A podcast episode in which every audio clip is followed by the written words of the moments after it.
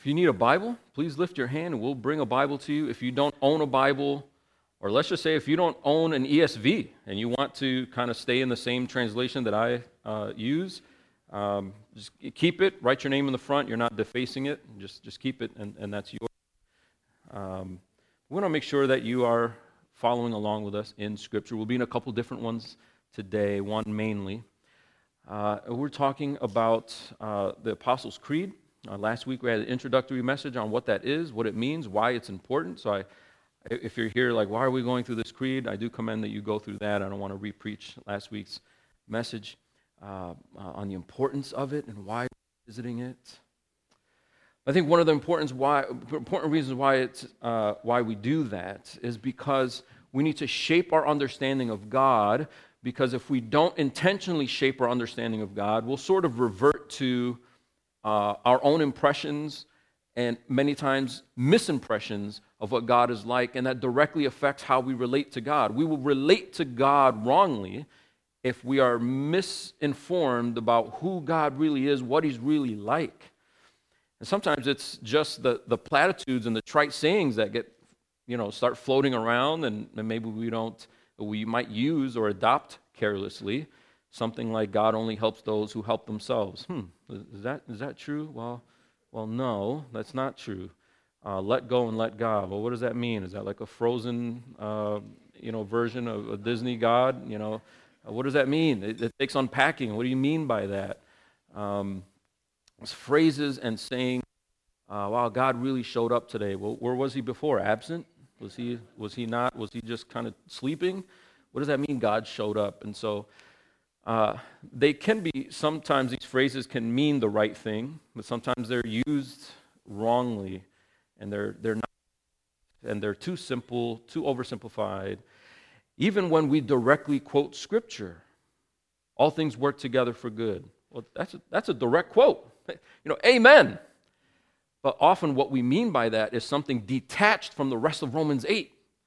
And what we mean by God works everything together for good is, is something kind of different than what Paul is getting at in Romans 8. And so, what we have is a God that looks a little bit different than what Scripture looks like. And then we have expectations of that God.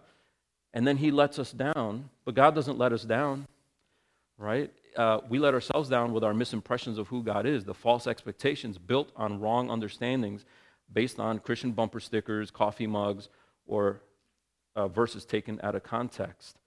Uh, I can do all things through him who gives me strength. But what, is, what does that mean?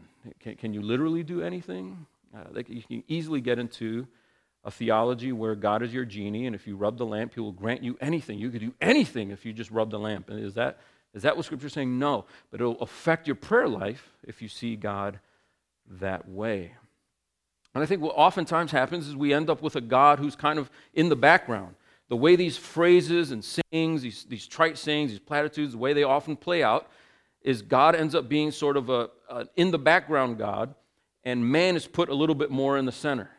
Um, uh, e- even, um, even in ways that would seek to k- kind of defend God or make God this God that is better than your neighbor might think.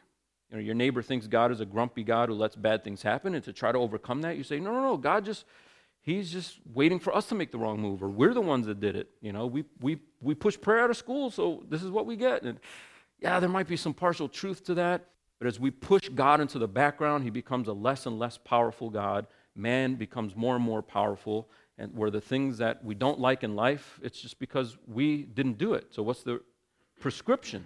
Well, the prescription is for us to do it better right? And that puts us in the driver's seat, and it starts with a misunderstanding of God, even if it might be well intentioned, because we don't want God to look bad. And to try to save face for God, we end up painting a, a different picture of God. Well, He's not ugly.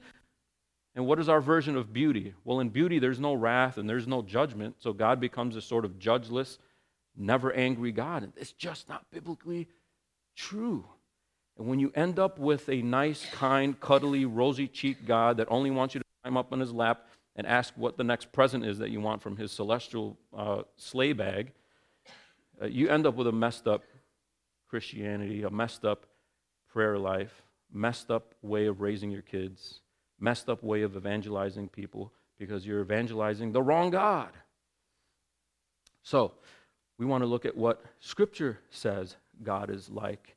And what Scripture emphasizes uh, over and over again is what we see in the first line of the Creed, which I think, do we have it uh, for them?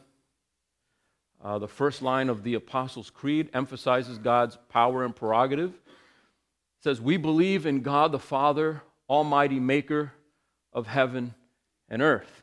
Some of you have grown up reading that, saying it out loud in church, in Mass, um, and, and things like that. It's ancient. We believe in God the Father, Almighty Maker of heaven and earth. And we see that emphasized in the first opening lines of Scripture, don't we? In the beginning, what? God created the heavens and the earth. And so it starts with God as creator. And what I want to turn your attention to uh, the book of Acts. We return to uh, the book of Acts, we're going to be here briefly, and then we'll be in one more passage just a little bit longer. And I want you to see that uh, God is a God of authority because he is creator. The fact that he is creator means that he has authority. And so God is very much not like the reluctant, kind of soft pedaling parent who's afraid to discipline their kids because they want their kids to, they want to protect their kids' autonomy. Right? I don't want to tell my kids no. I want them to express themselves and learn. Yeah, your job is to guide their lives. So God is not in the background kind of going, oh, I hope they figure it out. He's creator. That means he has ownership over all things. And that's why this Bible starts that way. That's why the creed starts that way. God is sovereign. That means he has power and prerogative. Power and prerogative. Well, we see that in Acts 17. You have Paul preaching the sermon to uh, mainly an audience of, of unbelievers. There's idols everywhere. He points out this one idol that has a label on it that says to the unknown God, and, and he uses that as his entrance point to say, Hey, I, I want to talk to you about this unknown God, this God that you don't know, that I know. Let me tell you about him. I want to read from verses 22, we'll go through 29. I want you to follow that theme of when he describes to them who this God is, he describes that God as creator. And because he's creator, we should respond to him a certain way. So the first impression that we need to have of God is God as creator. So Paul, standing in the midst of the Areopagus, said, Men of Athens, I perceive that in every way you are very religious. For as I passed along and observed the objects of your worship, I found also an altar with this inscription to the unknown God. Whatever therefore you worship as unknown, this I proclaim to you that God, the God who made the world, and everything in it, being Lord of heaven and earth, does not live in temples made by man, nor is he served by human hands as though he needed anything, since he himself gives to all mankind life and breath and everything. And he made from one man every nation of mankind to live on all the face of the earth, having determined allotted periods and the boundaries of their dwelling place, so that they should seek God and perhaps feel their way toward him and find him. Yet he is actually not far from each one of us, for in him we live and move and have our being. As even some of your own poets have said, for we are indeed his offspring. So Paul is quoting one of their poets. He probably wouldn't quote everything they've ever written, but where they do get something right, he's going to use that and say, See, you guys already believe this, don't you? You guys have already been exposed to this truth, haven't you? That God is creator of things and the fact that he's creator of things plays into the fact that he's not some detached creator who spins the world into existence and doesn't care what happens with it, but actually, we are his offspring. We are his children. And so, just like a father cares very much about what happens in the home, the father's supposed to run the home and manage that home in love and in care, but with oversight. The father has prerogative over the household. We're his offspring. We're not detached creations that he has no involvement with. He's very much involved. And he wants his creation to find him because we are lost children. And so you see how Paul connects this concept of the fact that God is over all things, creator over everything. Everything has come from him, every person has come from him, and their purpose, verse 27, is to seek God. They live because of him, verse 28. And then he keeps going in verse 29. I won't read it all, but his response is if we're his offspring, verse 29, being then his offspring, we, we should repent. We, we shouldn't treat him like he's just kind of a stone or some image. We should come to him and seek him, and, and he's calling people everywhere to repent. And so, because he's creator, we, we are responsible to uh, respond to him as Father. Uh, Romans 1:20 draws this connection. We'll just put this up here so you don't have to uh, so you don't have to turn to it. But Romans 1:20 Paul makes it clear, says God, he's talking about God, his invisible attributes, namely his eternal power and divine nature. I want you to see what Paul is saying here. The things that you can't see about God, actually you can see them. The fact that God is powerful, the fact that God is eternal and divine.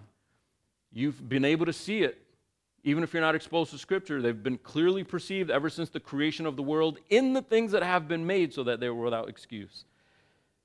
So if somebody doesn't have a Bible, do they have a mountain? Do they have a landscape? Do they have a sunset? Do they see nature? Do they see birds? Do they see order in creation? They see that something powerful has produced this. And Paul's, Paul's implication is it's not just, oh, wow, something produces this. If, if God produced this, we owe him something. If God is over us as creator, then we, we should respond to him as his offspring, as a father. So he has, it's not just that he has power to create, it's that his power to create also means that he has prerogative over that creation. So we worship him as our creator, and I think that ties into what it means to be a father. He has fatherly rights over us. This is why Paul says we are his offspring and on the heels of all this creation stuff. Uh, one more verse to put up here, Malachi 2:10. You see these two concepts connected in the first part of this verse. Have we not all one Father? Has not one God created us? Right? Creator, Father. Now you might wonder why so many people want to buck against this idea of creation. Why is it so attractive to think that things just exploded into existence, evolved over time, with no personal impetus behind it? Well, because if you can get rid of God as creator, you can get rid of him as father. And so it's a heart of rebellion that seeks to uh, rewrite the story of our origin. And in fact, what we learn in Genesis 1 and 2 is that Genesis 1 and 2 is not just an origin story, but it's an oversight story and it's an obligation story. In other words, God didn't just or you know we didn't just originate with god that's true but the fact that we originate with god means that he has oversight over us and if he has oversight over us we have obligations toward him. And so god as creator has fatherly rights over our lives. Um, i've been asking around recently if because uh, I assumed everyone needed to read this book, and I'm, I'm finding many people haven't read uh, Mary Shelley's Frankenstein. You have to completely get out of your head the Halloween, flat head, green with the bolts in the neck, dude that can't talk, you know. Like that has nothing to do with Mary Shelley's Frankenstein. Uh, I would recommend the book if it wasn't uh, kind of boring, frankly, and, and difficult to get through. But I think the story is a fascinating story of a, an ambitious scientist Victor Frankenstein. Frankenstein is the creator, not the, the monster. Uh, and Victor Frankenstein uh, wants to uh, create something and, and animate it with life, right? And, and bring life to this being. And uh, when he brings life to this being that he's got laid out on the table, it immediately becomes grotesque to the point where Victor Frankenstein freaks out. He has a panic attack, runs out of the room, and he wants nothing to do with this beast, right? And the beast feels this detachment from its creator. And that detachment from its creator creates this deep longing in his heart that he doesn't know how to fill. He tries to fill it with community. Humans shun him. Humans hate him. Humans run from him. Humans shoot him, shoot at him, right? Uh, and so he takes vengeance against his creator and he starts going on this killing spree. And uh, you, can, you can read it if, if you want to. Um, but that story is a story of a detachment between creator and created being. And this creator that brings this monster into existence didn't know what he was getting into. He only did it out of ambition. And as soon as he saw the ugliness of this creature, he hightails it out of there. He wants nothing to do with the monster, and he can do nothing about the monster. Try as he might, he can't do anything about the monster. So, who's the monster? Right? The, the thing that was on the table, or the scientist that created this mess? Now, as much as we want to defend God and go, no, our ugliness is our fault, God is just kind of like, whoa, whoa, Ugh, I didn't see that coming. There's nothing I can do about it. Is that really saving face for God? Or does that make God the monster?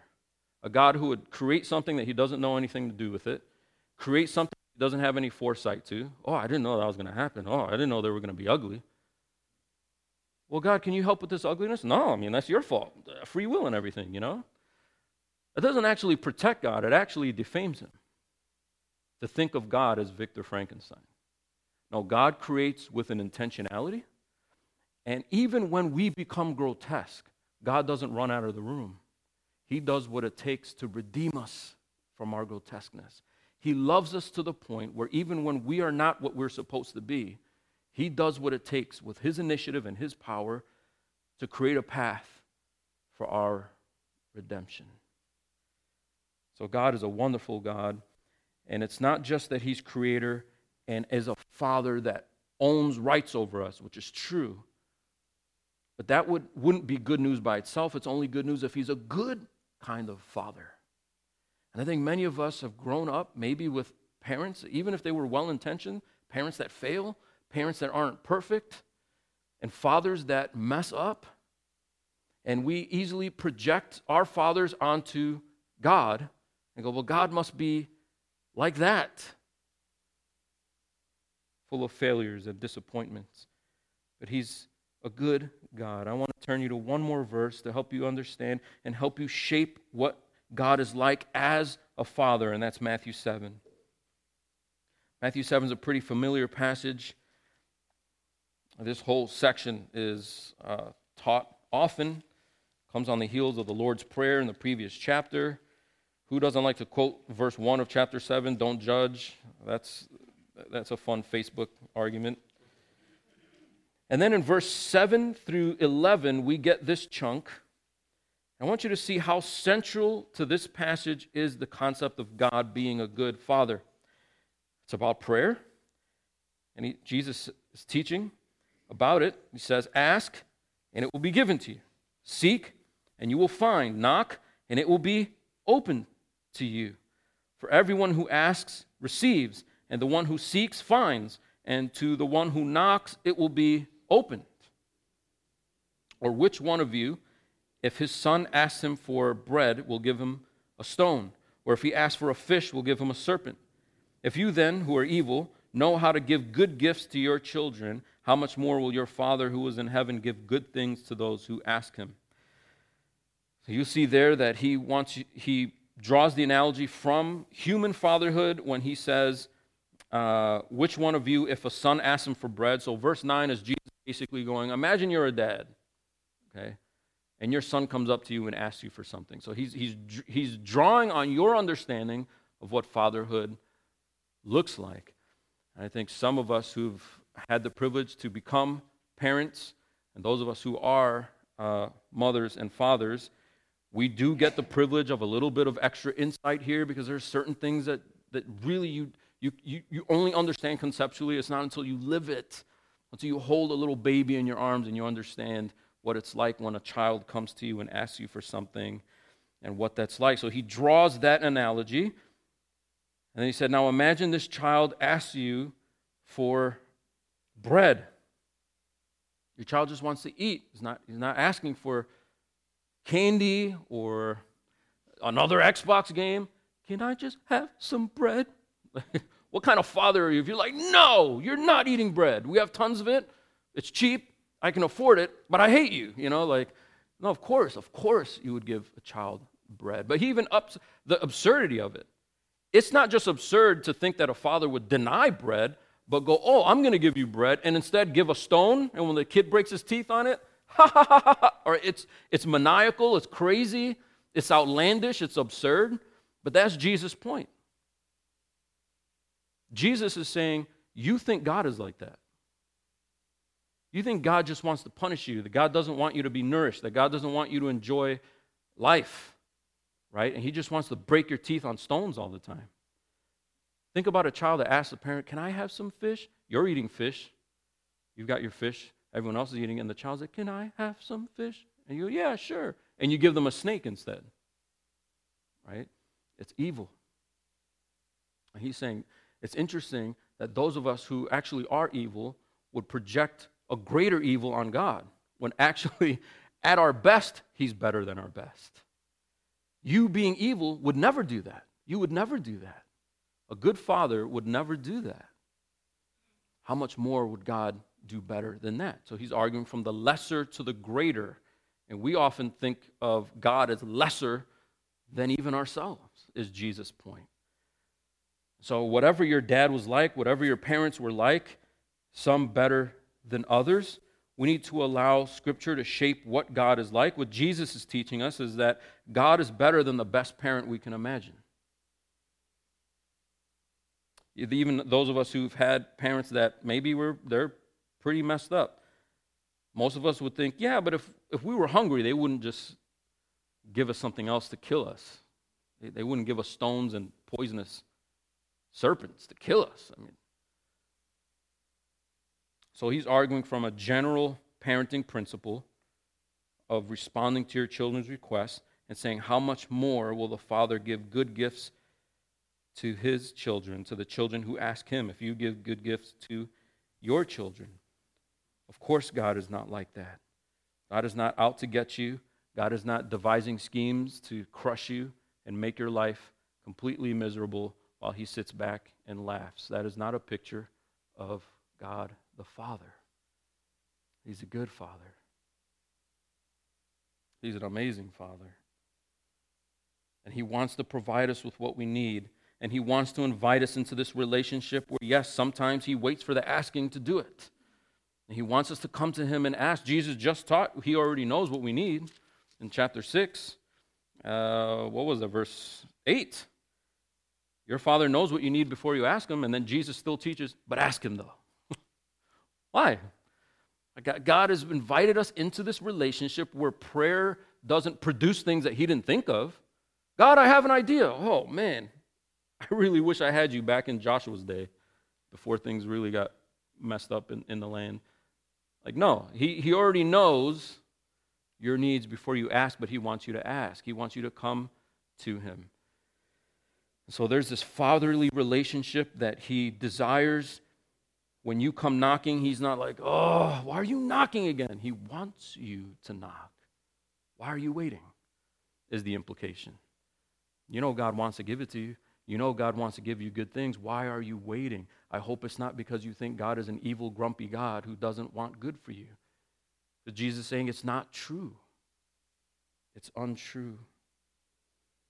So a good father gives good things to his children, and we need to think of God along these terms. He's not a detached creator, He's an involved creator because He's Father over His children. And so, of course, this emphasizes what we just talked about. God has the power and the prerogative. He has the power to give you bread, He has the power to give you fish, He has the power to open that door, He has the power to help you find what you're looking for and what you need. He also has the power to say no. He also has the power to close the door. He has the power and he has the prerogative. Earlier in the previous chapter, when Jesus taught his disciples to pray, how does that prayer start? Our Father in heaven, okay, he's our Father. Hallowed be your name, your kingdom come, your will be done. Therefore, our asking of the Father has to be in line with his will. So he teaches us even how to approach the Father by understanding the Father is not someone who will give you anything your evil heart desires but a father who wants to give good gifts to his children. You'll notice in the analogy, he says, if a child asks for bread, the father's not going to give a stone. But what if the child asks for the stone? Would a good father then, well, I wouldn't give you the stone, and I know it's bad for you. You're going to break your teeth, but I guess we have dentist bills in the budget, and okay, here. That would be a bad father, right? A good father gives good gifts to his children. And so, what Jesus is assuming here is good requests, not bad requests. This is not Jesus saying, uh, You're in the driver's seat. Could you imagine the disaster of a yes only dad? Anything you ask of a dad, the dad says, Yes. Well, what will the child immediately start to learn? Well, if I ask, he'll always say yes. He'll never say no. I can ask anything I want. So, who's in power now? The child. Okay? And the reason why that's disastrous is because children don't know what to ask for, right? Their idea of a full meal is a big bowl of frosted flakes. That's their idea of nutrition. They don't care. They're not reading labels, and they shouldn't be. They're children. So a father who just says yes is a terrible father. A father who just says yes is a bad father. And it's ironic that passages like this are torn from its context to teach that God will just give you whatever you want. You want that Ferrari, you want that extra house, you want that big career, you want all that money. Well, think about how often the Bible warns against the dangers of money. So if you just ask God for money, is he just going to be like, okay, sure, I'm sure you'll handle it? No, you can't handle it because your, your heart is wicked. We can't handle wealth, it corrupts us. And so some of us, God has granted more wealth than others. And, and again, that is God's prerogative, that is according to God's will. But this passage can't turn into a genie lamp rubbing passage where God is a celestial vending machine. All you have to do is put in the coin of prayer, and out comes whatever you pick D2, Snickers whatever. I don't have that memorized. I just made that up. Snickers does sound really good right now, though. Well, God is not a vending machine. He's not a genie. He's a good father. He's a good father. And so we need to learn how to ask for bread instead of stone. We need to learn to ask for fish instead of serpents so that He'll open. And when we ask, it'll be given. God is a good father because not only is he powerful, not only is he over all things, but he uses that power to care for his children. And that's why the application is prayer. We need to understand that he's the kind of God that would give his own son to save us from our own grotesqueness, to give his own son so that we can approach him now as our lost children come home, children that are out of the home, adopted into the family and that we can approach him on the back of what Jesus accomplished on the cross to take the wrath that's due us and bring us into a relationship with God only through Jesus Christ. And if that's true, then we should pray. If God is our maker, meaning that He's our Father and He's Almighty, that means He can respond to the prayer, then we should pray to Him as a good Father. That's what Jesus is teaching here. The fact that He's a Father should shape our prayers. That's why we start with our Father in heaven. It starts the prayer. And then in chapter 7, He unpacks that by saying it's a good Father. His will is good. He wants to lead you, He wants to protect you, He wants to guide you, He wants to protect you from temptation. He wants you to experience forgiveness, He wants you to give forgiveness. He wants you to ask for daily bread so He can give you your daily bread, the things that you need. And so we should pray but we should pray according to the Father's will. We don't pray according to whatever we dreamt last night, whatever we just feel like in the moment. We allow Scripture to shape our prayers because Scripture tells us what the Father wants. And so we pray according to the will of the Father. So you don't knock on God's door like He owes you something and you don't start asking things that you know will contradict what he's already revealed. We learn what he's like. We learn what his heart is like so that when we ask, our asking is already in line with what he wants. And if we can allow scripture to shape what we ask, then we can ask in confidence. Right? And so I know for me in my prayer life, if I know that Scripture has promised something and I'm just asking for something already promised, I pray that with confidence, not because I'm arrogant or because I think I prayed it right, but because God already told me this is what He wants. And so if a if you harp on your children all the time about eating right, and one of them comes to you and says, you know what? You know, instead of, you know, McDonald's, could I just have a tray of like grilled chicken and veggies? Can I, can we have that? You'd be like, well, yeah, I've been teaching you that, right? That's how prayer should work. We're often frustrated in our prayers because we pray for something and then we don't get it. We pray for something, something happens the opposite, right? Can you think back to a time when you were a child, maybe even a teenager, and you really wanted something bad and your parents blocked it, and now as an adult you look back and you're like, thank the Lord that was blocked. Maybe you were dating somebody, your parents really hated that person. Maybe not hated, maybe that's, maybe, maybe hate it. I don't know. Your parents really didn't like this person. And you're like, what in the world? This is my life. This is my person. You, you, you, you just think about this person all the time, pictures everywhere you know, all through the night, you're, you're, you're talking on the phone with this person, you're just in love with this person, but, but your parents didn't approve. Something happened, there was a breakup, and then years later you look back and you're like, could you imagine I married that person? In your later years' wisdom, you look back and you're like, I'm thankful that that, that, that didn't happen. Because in the moment you thought it was your world, but it was actually going to wreck your world. Now, that's just on the human scale. That's just on what we experience now. Think about God, right?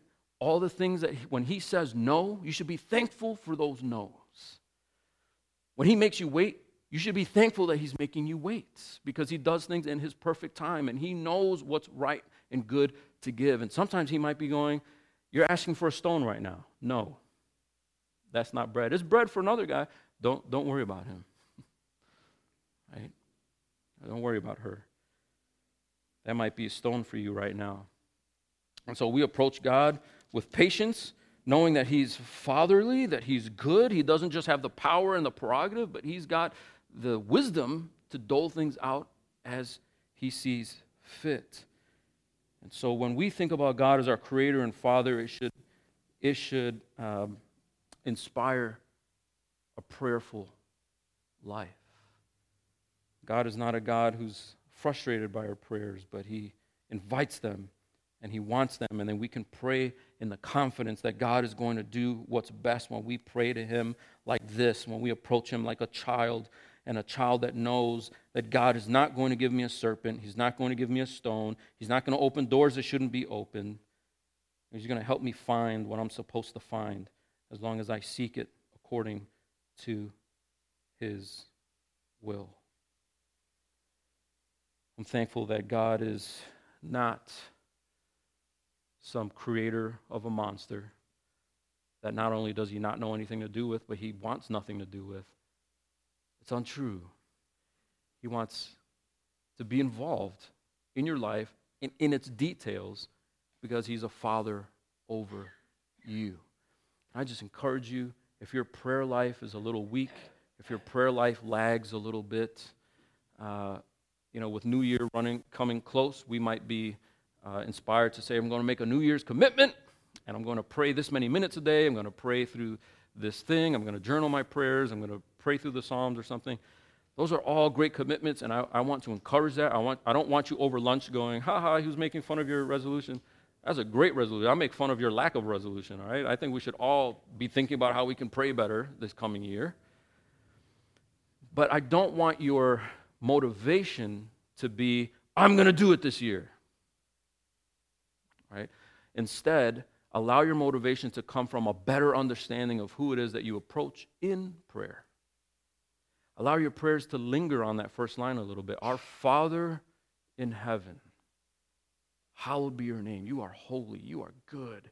You are righteous. You are true. Before we get to request, before we start rattling off, give me this and give me that, forgive me for this and forgive me for that, we need to get to that.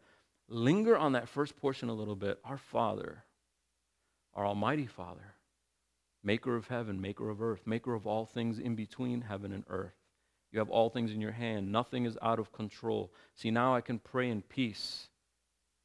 Now I can pray in a way that's not like, oh, Father, I feel like you got things out of control. I got to pray things back into order. No, God is over all things. He wants to get you back into order. A lot of the times, our discipline of prayer is not to shape the things that happen in life, but to shape our hearts as things happen in life. And so they're more about us than they are about the things that we ask for. Coming to a Father that we understand to be a good and powerful Father. Let's pray. Lord, we pray that we would leave here feeling encouraged. Uh, that yes, sin angers you. Yes, uh, outside of Christ, there's wrath that is just. Um, but God, it's because you love righteousness and you love what's good. And we thank you that we have Jesus Christ to cling to, that by union with your ultimate Son, that we can share this brotherhood with Jesus Christ and that we can truly call you our Father because of what Jesus has accomplished. Um, Lord, we are grateful for that truth and we pray that they would pour into how we approach you, and we would approach you not flippantly, but as an authoritative figure that is our Father, not to be played with or misrepresented, that we would exalt your name and your word above all things. But on the other side, not to think of you as a despotic dictator who could care less about the people that are under the weight of his foot, but rather you give us an easy yoke in Jesus Christ, and you want what is good for us. So we do trust that you work all things together for good, but we pray that we would allow you to define what's good and not the things that we want. Help us to pray humbly. Help us to pray frequently. Help us to pray with our hands open to what you would have us uh, understand to be the right thing for us right now. And when Scripture makes something clear that's good, help us to pray those things with confidence because you've already explained that this is what you want for us. And we just should be asking for it and seeking it and knocking uh, to get to it. Help us to be a more prayerful people. Help us to be more intentional about that so that we can further understand the goodness uh, that, that, that, that you are and, and that it would shape how we live as a result. We ask it in Jesus' name. Amen. Would you close uh, in a song with us, uh, stand by standing together and, and singing with us?